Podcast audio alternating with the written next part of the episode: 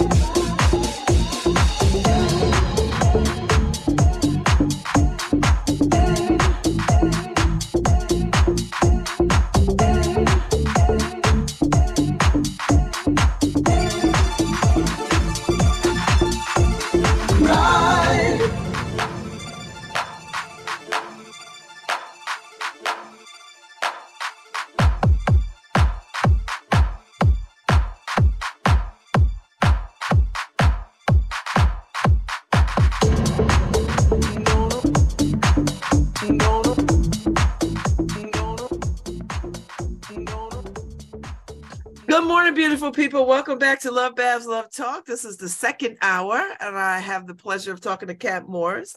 Uh, she is my guest this morning. I am delighted to have her. Let me tell you a little something about Ms. Morris. She is a scholar activist with a Master's of Public Policy degree from the from UConn, and she founded the UConn Collaborative Organizing (UCCO) to promote solidarity and intersectionality in social and environmental justice movements. Hello, dear. Hi, thank you. How are you? I'm well. How are you? I've been dying to have this conversation ever since I met you at Bloom. yeah, that was great. That was great. That was How are you? I'm good. You know, you brought up Bloom, so I have to promo an event I'm organizing right now. I'm having a Friendsgiving at Bloom next Monday. Yay! Come get some vegan food and some wine and good vibes. It'll be a great time. Okay, girl, I might have to show up for that. I definitely have to show up for that. All right, so tell tell me about the intersectionality of social justice and environmental issues. Where should we be positioning ourselves? Ah, well, there are so many ways that folks can position themselves. When I talk about organizing and kind of showing up in the world with respect to intersectional environmental justice, I like to use the acronym LOVE. Um, this is my TED talk, but so it stands for so love. It's L means to listen to learn. O is to organize with an open mind. V is to value a variety of perspectives. And E is to engage everyone in every way possible. And, you know, in doing that, you're allowing yourself to be have an open mind, take an active interest in how other people engage with the world so that can inform the work that you do um, because it recognizes that you need collective genius in order to solve the world problems that we have um, and that doesn't necessarily you know have to be, oh, I need to solve every single problem in the world, me as an individual. But, you know, say there's something going on in your community. It would help you to talk to other people in your community to figure that out. So that's just like one frame of thought. But also like for you, you know, I'm sure you and you learn something every time you have a different guest on. And from that collective knowledge, you can kind of shift the culture in a different way or kind of even just change your everyday life. And I try to shift the culture of organizing in in that way um and different levels so that's my initial thought but i can go i can be more explanatory about the concept of intersectionality if you'd like I, I think that's a good one. So, so when did you know that um, this was your calling? When did you know that this was the road that you wanted to go down?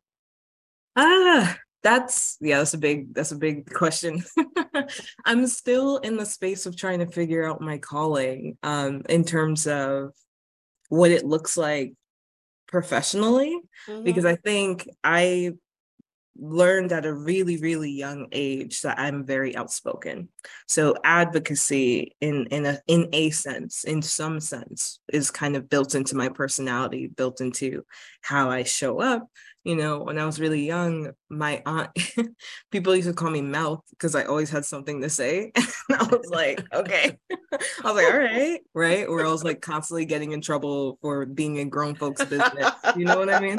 And it's just like, because for me, like, you know, the classic adult answer, I would always say, why, why this, why that? And they'll be like, because I said so. And I'm like, that's not going to work for me. like, I need you to justify this. And this is me at like five, right? And so to some extent, of course, like my personality made this work like fitting for me.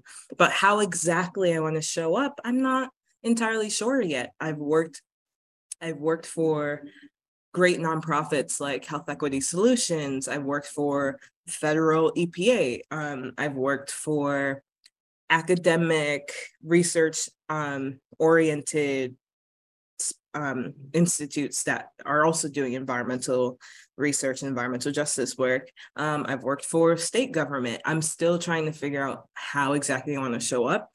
But what I do know is that I love talking to people. I love organizing events. I love raising awareness. I love connecting with people um, and the planet, right? So, so tell me about that. Tell me about the the this this walk to environmental issues because it sounds like the skill sets you have are transferable. Yeah. So you could you could pick any any any any entity and do well, I think. But tell me about the environmental piece that mm. has engaged you. Yeah. Mm. When I was really really young, I have always been really into trees. I, the more I reflect on it, the more I see it. I've been climbing trees since I was a child. you know, my parents are Jamaican immigrants. They came over here, so we would spend time in Jamaica in the summers. We go there for a couple of months, and I it would just feel so great to just be surrounded. Um, any yardies listening, my mom from Westmoreland, and it's just baka bush. It's just the trees, like that's it. You know what I mean? That's where all the farmers live. And so, you know, that felt so good. And when I go back, like that feels so perfect. So part of me feels like there's something ancestral there, you know what I mean? Where like they've been on this land and I, you know, I get a connection, I get a thrill, I get serenity from hugging a tree that I know my grandmother hugged. Like that kind of just feels different. It hits different, you know? Um, and you know, so and I love seeing how people they want a mango, they go climb the tree. They want some ginnips, they go climb the tree. You know what I mean? Like that type of connection to land is so beautiful to me. Um, and as I've gotten older, or you know, growing up in America, I still had that in different ways. And then what I think what really sparked environmentalism for me was that when I moved to Bridgeport, Connecticut um, for high school, it was a sharp juxtaposition. Mm. So where I'd been living in really super white and rural and like areas, so I had all the woods, I had the hiking space, I had the berries to pick, you know what I mean? Um, and then losing that and seeing that, you know, in seeing that we don't have the same type of tree canopy, we do have an excess of air pollution and different forms of um, waste incinerators, gas plants in our neighborhoods, not the other neighborhoods, not Trumbull, not Ansonia, mm-hmm. like, but in Bridgeport, you know? Um, that kind of lit my soul on fire in a different way because I was like, wait a minute, wait a minute, wait a minute the world wasn't looking like this when I was around people who didn't look like me. But now that I am around people who do look like me, suddenly my environment is quite different. Suddenly my environment is no longer healthy. Suddenly I don't have access to basic things that sustain human life in a healthy way. Um, and really, I think it is the fact that I've, I've lived both, I've experienced both. So in those predominantly white areas, I was constantly inundated with like interpersonal racism but not systemic racism. You know what I mean? But then once I switched over to Bassick, it was less interpersonal racism and more systemic in the sense that my access to resources, um, opportunity, health, and wellness features of a neighborhood diminished. Uh, and that I can say a lot more, and I'd love to talk more about Bridgeport and specifically Bassick High School because that's where I graduated from. Um, mm. But I don't mm. know if you like pauses or if I should keep going. no, no, I I mean, listen, I I you know, I was talking to someone that I just met yesterday who works in the envi- environmental field. Cool. And I had said uh, he he lives he lives in Vermont. Oh. So um and he's gonna be doing some some work in Florida. Um around clean water initiatives and stuff like that. Nice. Um, so I had said I had asked him, "Hey, uh, do you think we're good stewards of the earth?" Mm, we? and he said, "No, we Yeah. are we are absolutely not good stewards of the earth." And Mhm. so that always gets me thinking about what does that mean? And and and and he said, you know, it's almost too late to to try to do anything different, but ah, I disagree. you know i i kind of disagree too but uh but it, that's not my field of expertise but i but i do come from a place of always thinking we could do anything and anything we love can be saved and Yes. so um so Mhm. i'm always in that space so talk to me about what that looks like for you Yeah. what, um, what does it look like to be a good steward or or of the earth Yeah, so I agree that, so I understand your friend's sentiments because you know the phrase do or die, yes kind of where we're at right now in the climate space. So it's really easy though for if you live in that space and that sentiment, it's really easy to feel like, well, there's nothing we can do. It is what it is, yada yada, you know. But I think like when you lose hope and lose faith like that, that's when the decline can get sharper because now no one wants to do anything. Everyone's jaded. Um, so I like to again, I try to operate from the space of love and radical love. And for me, that entails responsibility, but it also fosters connection and community. Uh, and so I think that's the first step. Like you need to have a sense of connection to be a good steward of the land. I kind of, you know, I just described the fact that I do have a really strong connection to nature that, you know, someone who might have grown up in a city might not have because they might not have access to parks and lands and stuff like that. They might not even have trees in their backyard or on their street. Um, so it starts with the connection, but then that moves into responsibility. Like when you think of anyone you're deeply connected with, you want to protect them, you want to care for them, you want to nourish them. Um, you want people who are harming them to be held accountable, right? And so right now we are those people. We need to be held accountable for the way that we're harming the environment. And that looks like being really intentional and being really, really um intentional and aware but making the right decisions because we don't really have time to waste anymore and we don't have time to be like oh i don't know we used to do that in the past and it was okay it wasn't okay hence why we have a problem now and so a really specific example right now is i'm spending a lot of time advocating for Bassick High School, which is my alma mater. That's where I graduated from um, in Bridgeport, Connecticut. And I'm advocating it for it because they currently, you know, Bridgeport's old. Listen, the old school is dingy. They need a new one. Nah, I'll be honest, it was messed up when I was there. You know, uh, it's like hundred years old now, and so they want to build a new one, but they considered rebuilding it where it currently stands. They considered rebuilding it a little bit down the street, but now they want to build it um, in the south end of Bridgeport, next to the right off the coast of Long Island Sound, right next to Seaside Park. Um, and they demolished an old UB building to kind of put it there next to the field, kind of off of 115 Broad Street in Lafayette. The issue with that is that A, it's in a FEMA designated flood zone. So oh, yes, so it, like a FEMA designated special hazard area flood zone, right? So it is particularly susceptible to flooding. That same area has a lot of CSO issues or combined sewer overflow issues. So you don't even need a Hurricane Sandy for sewage overflows to happen because that's how, you know, the infrastructure is not good.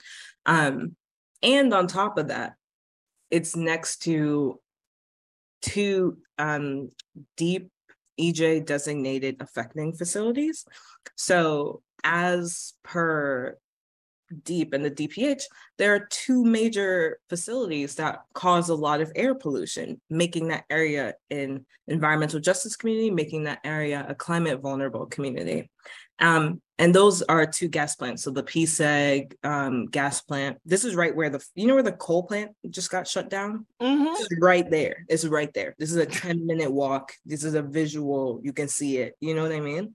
Um, and the coal plant just shut down last year, but the gas plant is just is like newer. So that's gonna go for how So they want to build a high school there. yeah, Exactly. You heard the question mark at the end of your sentence?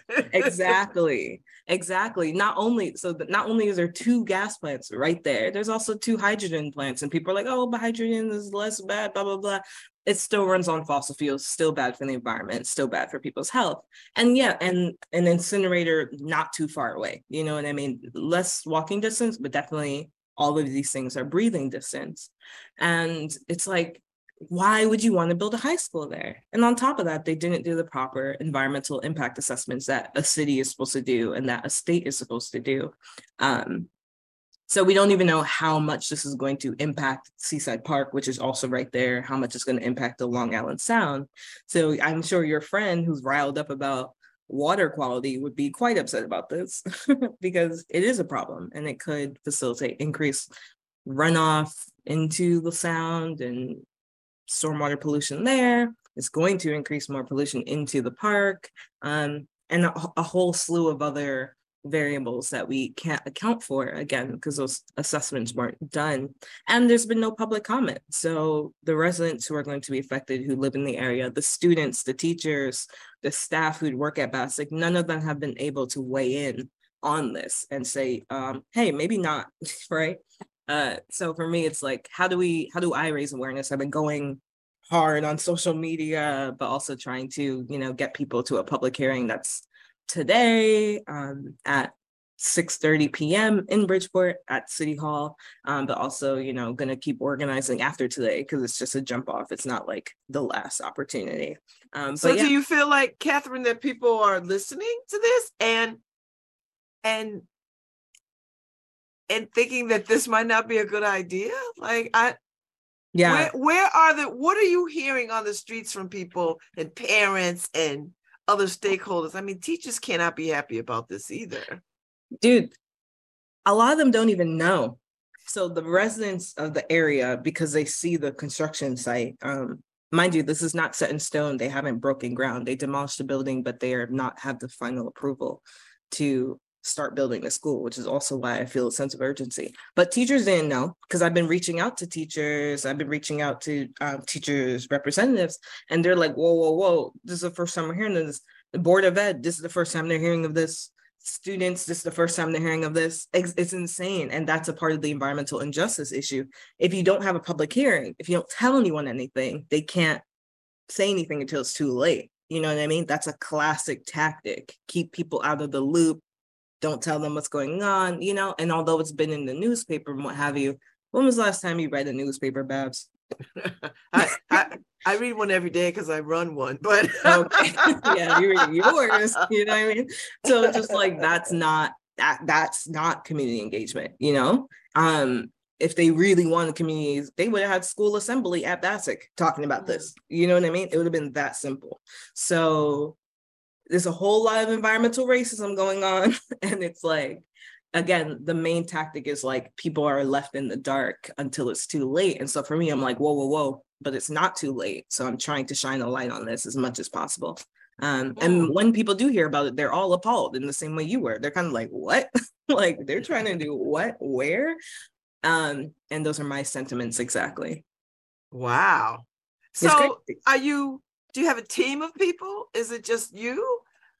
Is there a crew? What's happening? Yeah, squad. Um, yeah, because there's always other people. Maisa Tisdale, who runs the Freeman Center, um, mm. the uh, Mary and Eliza Freeman Center, she's been doing this largely by herself since February. So I hopped on then, and now I'm like, okay, okay, okay, let's get back to it. Um, and I have folks who are helping me in and out, but in terms of people who are like largely committed to it. It's mostly like me and Maisa, um, but we're getting other people on board for sure. That's a big part of the organizing that I'm doing right now. There are a lot of organizations, Save the Sound, they're highly on board. They're like, whoa, whoa, whoa, let's not do this. Sierra Club is not into it, you know. Um, Sunrise Connecticut, they're not into it. There are a lot of people who are supporting the efforts, but that always varies because there's a million and one different things that are going on in the state. You know what I mean? Like I'm almost certain there's an, there's probably another Bassick situation happening right now that I don't that I don't know about.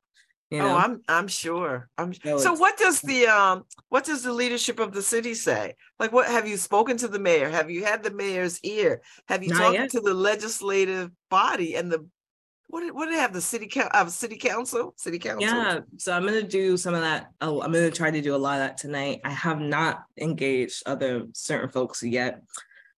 Oh, I when I was trying to, you know, when I was working at state government, I was trying to engage folks there, but there was a lot of kind of like, oh, but you know, they're going to raise the first floor and i'm like that's not enough. Like uh and that's a problem right? And that's like people at DEEP are telling me this and so i wanted to raise it to the governor but i didn't get an opportunity to still working on that um haven't reached out to the mayor yet um, but there are a large part of how this has been able to move forward so quickly in such a shady way is because city council wants it to happen. It's because the representative um, of that section of Bridgeport, you know, the west and south end, they want it to happen. It's because the mayor wants it to happen. But does that mean it's good for constituents? Does that mean it's good for the planet? No. You might need an environmental lawyer and make an injunction of some sort. Like I, I, I just feel like you have to stop these people. yeah, it's, a problem. it's a problem. And it's like so preventable. I think that's what drives me craziest is that this is so preventable. And at the end of the day, it's like, why? Why are we doing this? Why would you ignore climate science when we know sea level is going to keep rising? So now you're making them at increased risk of coast, coastal flooding at that. The Long Island Sound, that's a powerful body of water. You know what I mean? That's a very powerful body of water. Long Island Sound, that's coastal flooding. We have just, you need to protect the trees. You need to protect Seaside Park. Seaside Park, not only is it just a living entity, you know, like it's life affirming. There, the trees are a major species there, but so are all of the birds and the bees and the deer and the foxes that live there that habit that that is their habitat you know? Um you have to do things to protect the residents who live there who already have been unprotected. They did not want those gas plants there. They certainly obviously didn't want the coal plant there. Took a long time to get rid of that. And then they tried to fight off the hydrogen plants that were put there. Actively fighting it off still got put there against their will. You know what i mean? So it's just like those are classic cases of environmental racism that are also, of course, harming all of the life that's there, right? So we're not stewarding the land and we're not protecting our people, we're not protecting our constituents. And it's not okay. And it doesn't have to be that way. We don't have to live like this. We don't have to die like this. We don't have to keep making these decisions. And in fact, we absolutely do not have time to keep making these decisions because everything matters so much now. Mm. And a school, that's a hundred year, that's a hundred year infrastructure. You know what I mean? In this climate, that's just not gonna sorry, that's not gonna last a hundred years in this climate. You know what I mean?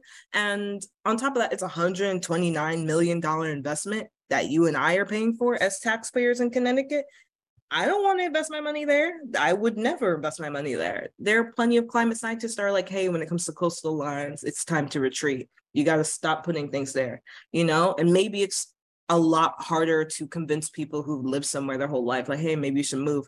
That is one, that's different battle. That's a long, that's hard. But it's really a simple to not put brand new infrastructure there. Yeah. When that'll make an issue worse, you know? Mm. And the Bassick students deserve better. The teachers deserve better. The staff deserve better. It's just not a good idea, plain and simple. It's just not a good idea. It's an objectively bad idea. Um, and so I'm going to do what I can. I was a 2016 salutatorian versus the worst, second is the best. And so for me, I'm like, this also, you know, it's personal. So I mean, I, listen, it sounds like, I mean, it sounds like you have you've hit the ground running um, and that you are operating from a place of urgency. Yeah.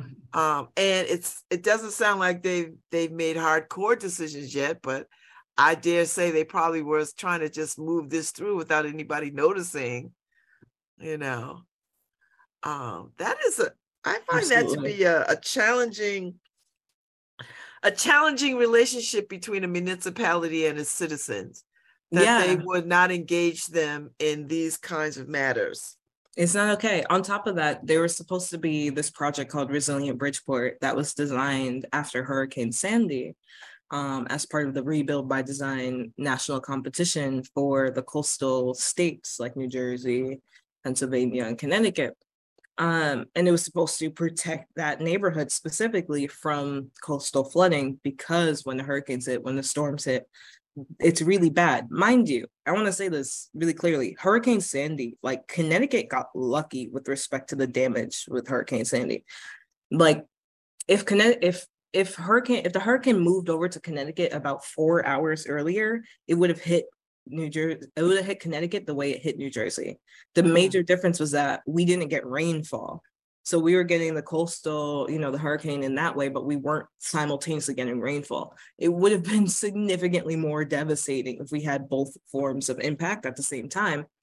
And that is that is likely to happen in the future. You know what well, I mean? Well, we're seeing all these devastating um environmental challenges that yeah. people haven't seen in a hundred years, and mm-hmm. now they're starting to look like they're coming every other year. Like this is only should happen 100 years, yeah. and we're like, oh, but we're seeing it again this year. We're seeing mm-hmm. it again mm-hmm. next year, and it's just going to keep getting worse, right? And to finish the prior thought, resilient Bridgeport didn't happen. So some of the early rhetoric was like, oh, Bassick is going to be protected by resilient Bridgeport, but resilient Bridgeport didn't happen, which is an issue in of itself. And so it's like, oh, at least put Resilient Bridgeport in first. And then they're like, mm, let's just put the school in and figure it out. And it's like, what is wrong with what's happening? like, why would we do this?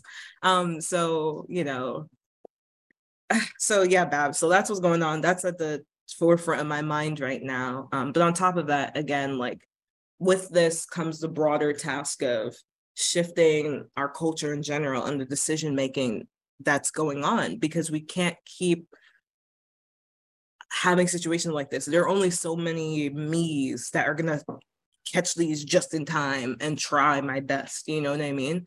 Um, but our policymakers have to shift their mindset. Our bureaucrats have to shift their mindset. Um, our construction folks at, at every level, state, local, etc. Everyone has to be a lot more proactive and life minded you know it's a matter mm-hmm. of choosing life you know in my it's a matter of choosing life yeah i don't know i say that i say that broadly but, but i mean but that's very real first of all to put a school on a coastline that is already under siege is number one to put mm-hmm. a school between two um, environmentally challenging uh, a coal factory and a, whatever else is over there. Two gas plants. The coal factory got closed and the and a gas plant, but I, but I'm sure there's some residual whatever. Exactly. Yeah, they're still coal. remediating the land. Yeah. Yeah. See, and uh, I, I, you know, I hear about remediation all the time, but I'm not so sure I trust it 100. percent Like I just mm. feel like that's been going on for so long. Yeah, you could take the topsoil off, but mm. seriously, but how far down is too far down? Do you know what mm-hmm. I mean? Mm-hmm. Like, yeah. what is the what is the implications of that? And and and do we wait until we start to see abnormal birth defects and and and health challenges of people that we, we wouldn't already, see? we already see them. That's part of how advocates were able to get the coal plant because the the infant birth death rates were so high in that area. Specifically the area that was inundated with the air pollution from the coal plant babies were dying. People have such chronic asthma. The rates of um, asthma and asthma hospitalization throughout Connecticut are much higher for Black and Hispanic youth compared to white youth. And why is that? It's because 71% of Black and Hispanic youth live in, um, you know, our major cities, Bridgeport, Stamford, Hartford, New Haven, Waterbury. Um, and those are the areas where all these coal plants, all these gas plants tend to be located. None of that's a coincidence. We know the science, you know, connecting air pollution with asthma rates, with lung cancer, with heart disease. We know, um, we know the science makes it clear that increased exposure to air pollution equals bad health. Mm. Why would you put a high school there? You know you're doing that to the kids but you're also doing that to the dedicated teachers that are going to work there for decades you know what i mean that's not good and we're having a, a national teacher shortage you want teachers to work at your school put it in a good healthy spot how about that Yeah, that's a good idea. So, what can people do? How can people support you? How can people get behind this? How can people help raise awareness? Yeah, so I would say start by following Seaside Sounds Club on Instagram. I have a list, so Seaside Sounds S O N D S Club um, on Instagram because I keep pumping out information on there. But today at 6:30 p.m., there's a city council hearing, and even if you can't testify, please come stand in solidarity and get connected with other folks. Um, city council, our city hall in Bridgeport is at 45 Lyon Terrace. Again, public comment starts at 6:30. Um, and then, you know, we'll likely be organizing for the next city council meeting, which will be on December 5th. Um, if you want to just hang out and learn more beforehand, um, you can meet at Bridgeport Creates today from 2 p.m. to 6 p.m. I'll be there, kind of just like vibing, telling people, chit chatting, but preparing for the hearing as well. Um, and yeah, stay tuned. But I think the easiest way to stay active would be follow Seaside Sounds Club because then you'll get. I just did. I just did. Yay! Yeah. So I can send it around. Yeah, that'd be great because then folks can, you know, get all this information in writing and get it up to date consistently. Mm. So, uh, as you are working on this, uh, I I think that I hear you say you you might consider furthering your education. Is that a is that still on the table?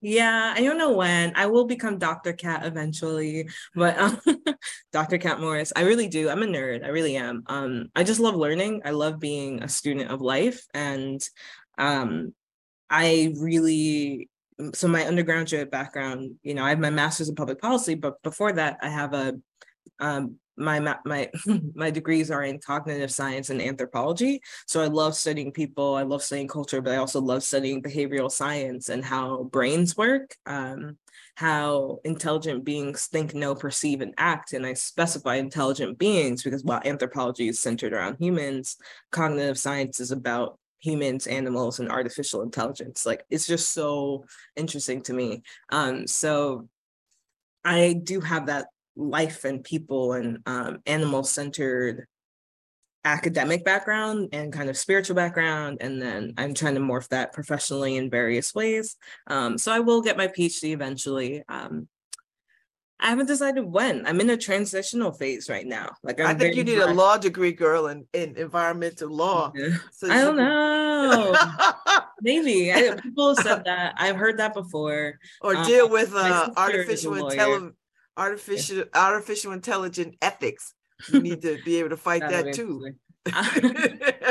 you know, AI is inevitable. I feel like I'm just like I'm gonna oh. be your homie. Like get get be on my side. Like I'm on your side. Like we're, we're cool, you know. Um, yeah, there are just so many ways to show up in the world. I'm trying to figure it out because at the end of the day, I'm a creative and I love connecting. So it's just like how I do that. I speak on podcasts and panels all the time. I could start a podcast. Would you listen to my podcast if I started? I absolutely would. Oh, okay. That's a good I absolutely would. People keep telling me to start one, but I don't know. Um, I'm also about to hop on to moderate a panel on free bus fare because people want to continue it. And right now, I think they what going for another six months, months yeah, five months. Like it's like let's make it permanent. Like let's just do it. You know, it's really good for. The more we increase public transit, the better we're doing for the planet, but also the economy. You know, people, since everyone cares about the economy, I'm not a capitalist, but when people want to think about things in fiscal terms, if more people have access to public transportation, they can get to more jobs. So that's just better. And you can also get to more places to spend your money. So it's just like, I think the future in a brighter future in Connecticut entails a lot more public transportation and free fare. I think is just a great route to get there. Um, so anyway, I'm moderating a panel. I guess I have to be neutral, but we'll see. Um, yeah. I so appreciate your time this morning. You must come yeah. back. I want to know you. what happens after the fact. I, I want I want to know what happens after. I'll, I'll keep you posted. Keep me posted. I will. Um, okay, yeah. Follow Seaside Sounds Club, save Bassick High. Let's do it. I got you. and, and and I'm gonna try to pop by Bloom on Monday to see you do your yes, thing. Yes, yes, yes. Monday the 28th, 5 to 9 p.m. This is open to the community. Um, Bloom, you already know Bloom is just gorgeous. It's Yes, just gorgeous. is. You know we're gonna have that bonfire popping. So my friend, she's a farmer and the chef. Um, she's vegan, she's Haitian, um, she's gorgeous, and it's gonna be a great time. So we're gonna have delicious food. Um, All and right, it'll be a I'm, I'm coming. I'm coming. Yay! All right. Well, thank you, Miss Morris. This was lovely. Good luck tonight, Thank you. and uh, keep me posted. Will do. Bye. All right. Bye bye. Thank you. All right, Harry Jones. It is time for us to leave. I'm sorry Zibby Owens wasn't with us this morning, but I'm in communication with the peoples and they'll get back to me with another date for her. Um, but tomorrow I have uh, Kamilah Forbes, who was part of that sportsman conversation. Uh, she is exec over at uh, Apollo Theater. So that'd be the conversation tomorrow, 10:15. So y'all be good out there in these streets, and I'll see y'all tomorrow.